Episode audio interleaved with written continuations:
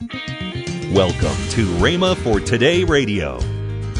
You see, there, there's a very little difference between the uh, highest type of revelation and the lowest type of vision. In that, and really, I do not know whether it was the highest type of revelation or the lowest type of vision. It seemed that Jesus and I were standing up above this auditorium, higher actually than that ceiling up there, and looking down on the crowd and I saw everything that's happened here so far in this meeting. And uh, there, there, are other things. I, I saw myself minister to you and say certain things to you.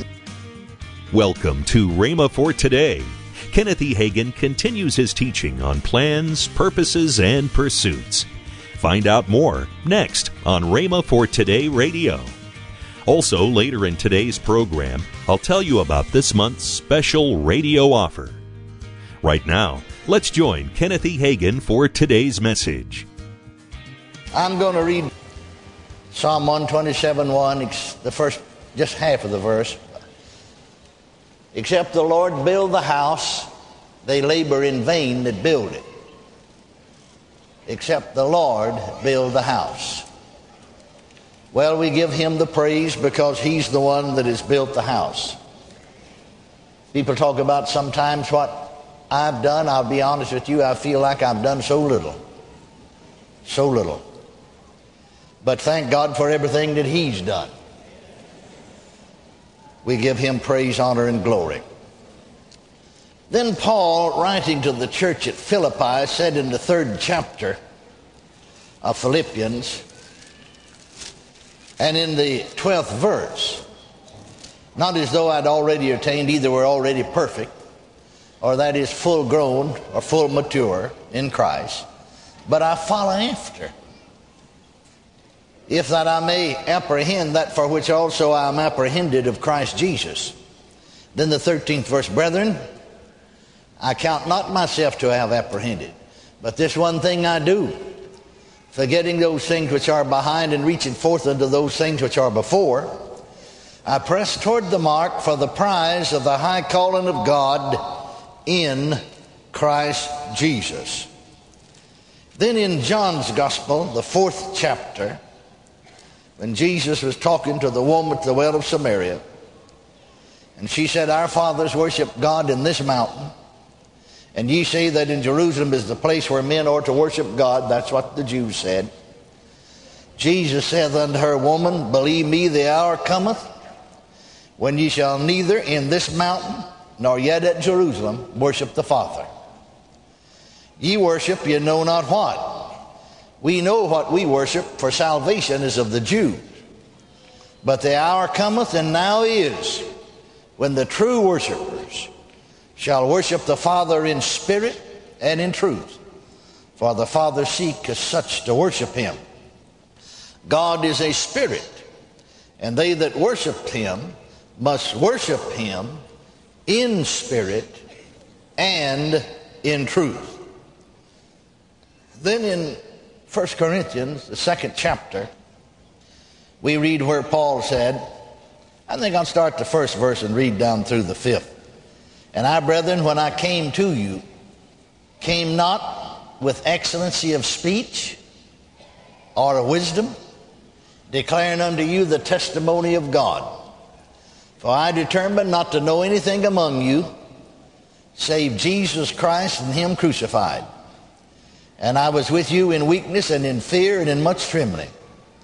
And my speech and my preaching was not with enticing words of man's wisdom, but in demonstration of the Spirit and of power. That your faith should not stand in the wisdom of men, but in the power of God. Let me say again, a week ago, in the nighttime, I was praying and I had a visitation from the Lord. Whether you realize it or not, tell you the real truth about this, this camp meeting is one of the most monumental, momentous camp meetings we've had. It's entirely different, but the results will be forthcoming for a long, long time. I was praying in the Spirit in other tongues, and actually the visitation lasted from for about three hours, from 3 o'clock till, last time I looked at the clock, it was 10 minutes till 6. And uh, you see there, there's a very little difference between the uh, highest type of revelation and the lowest type of vision. In that, and really I do not know whether it was the highest type of revelation or the lowest type of vision, seemed that Jesus and I were standing up above this auditorium, higher actually than that ceiling up there, and looking down on the crowd. And I saw everything that's happened here so far in this meeting. And uh, there, there, are other things. I, I, saw myself minister to you and say certain things to you. Now, the uh, revelation comes by just an inward knowing.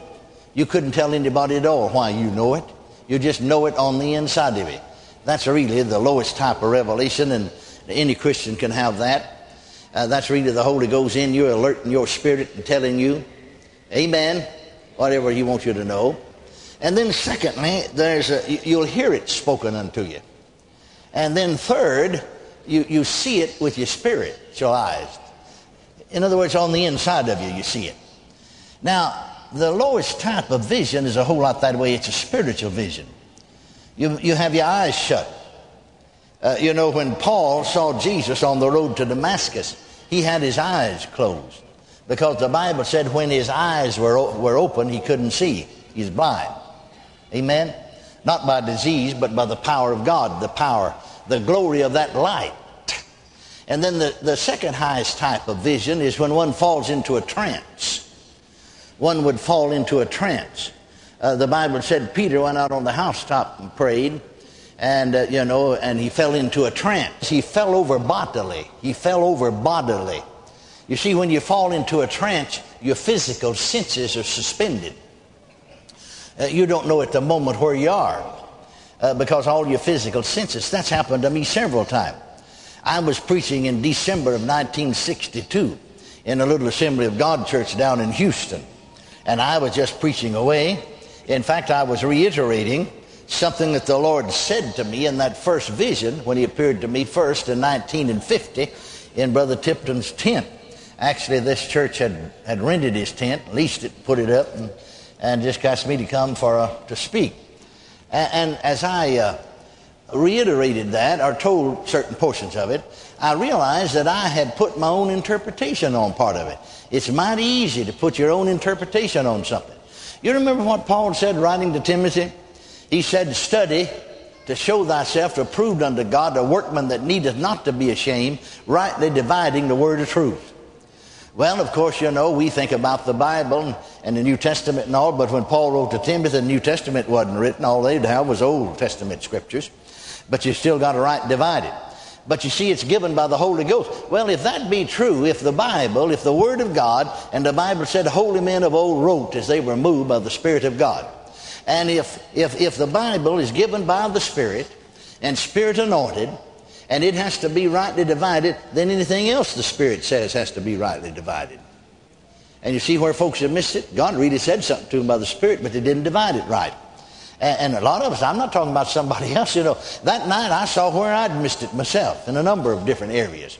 And so uh, I, I, I said to the people, I put my own interpretation on. I didn't divide that right. I put my own interpretation on. That's not, that's not at all what a portion of that vision meant.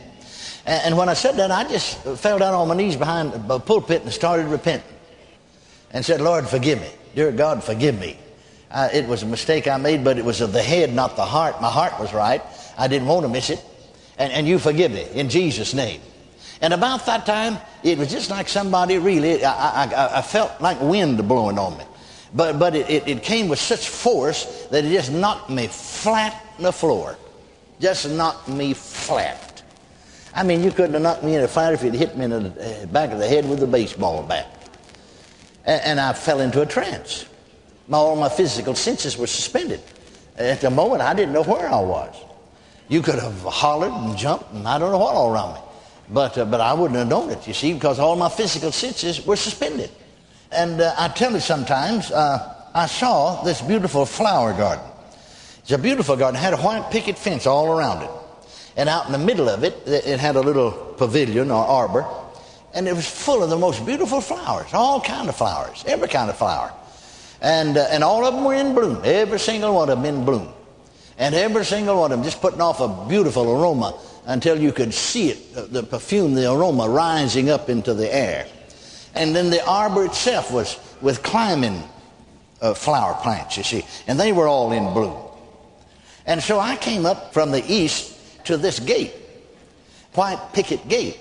And Jesus was standing just on the inside. When I got up there, he, he uh, because there's a latch on it on the inside, uh, he undone that latch, puts the gate open, reached his hand out, and took my right hand. And then he shut the gate, and then he took my right hand in both of his and led me down this path until we got to this arbor. When we got in, I saw it had a marble bench on every, either side of it. And he sat down to the south side, you see, uh, on this bench and pulled me down beside him. Never said a word. Pulled me down beside him. And I was looking around, and when I looked to the west, uh, I, I, saw flowing into this garden a river. And, and, it started way back up the sky. And, and, and it was real wide, way back up there. It was broad, I mean 50 yards, maybe wider. And then as it came to this little garden, it got narrower and narrower, uh, and it flowed into it just like a river, just like water. And then as I, as I looked at it, looked at this river, the river changed and it became people. It became people. And they were flowing into that. Uh, and I said, Lord, what does this mean? What is that river? Who are these people? What does this, uh, this garden mean? Flower garden. What, what does all this mean? And Jesus said to me, that river of people, now that's 1962, you see, December, uh, are people from other, even other religions of the world. And people from what you call denominational churches that will come into the light of the new birth and the fullness of being filled with the Holy Ghost. You're listening to Rhema for Today with Ken and Lynette Hagin. Now, let's join Ken and Lynette Hagin. Since November, we have had what we call bundle packages yes. going on, and uh, those bundle packages include our all of our books, all of our DVDs, all of our CDs in a special 30% off for the whole bundle. For the whole bundle. And you can go to rhema.org and find out about that. But now, a part of that special package is a is our bundle of our mini books. Yes. 51 mini books that deal with faith, healing, uh, daily living resources. All the, I mean, 51 books, and there's 51 different things it talks about. In fact, I have three of them sitting right here: New Birth by Dad, Why Tongues by Dad, and then Where Do We Go from Here? And all of these, there's 51 of them. They are normally uh, 99.45. Yes, for all but, of them. But we go to 30% off. That gives them to you for $69.60, and you save $29.85. Yes. These also, uh, many people take these mini books, especially New Birth, mm-hmm. and they give them out all the time. Yes. This is a great time to to replenish your stock and and and they're, they're just good. You just That's need right. to get them. They're and great. In they're fact, great. honey, they're they're such an easy read. Oh yeah. That you can read one a day, yeah. or you can read one a week, depending yeah. on. And if you read one a week, that's fifty-one, 51 weeks. That's you right. Get, you have one week off. One week Christmas off. week off. That's right. All right. That's right. Call today and get this month's special offer now. Call 1 888 Faith 99. That's 1 888 Faith 99. Or if you prefer, write Kenneth Hagin Ministries. Our address is P.O. Box 50126, Tulsa, Oklahoma 74150. Don't forget, for faster service, order online at rhema.org. That's R-H-E-M-A dot O-R-G. Tomorrow, more from Reverend Hagin on this powerful teaching. That's tomorrow on Rhema for Today with Ken and Lynette Hagin.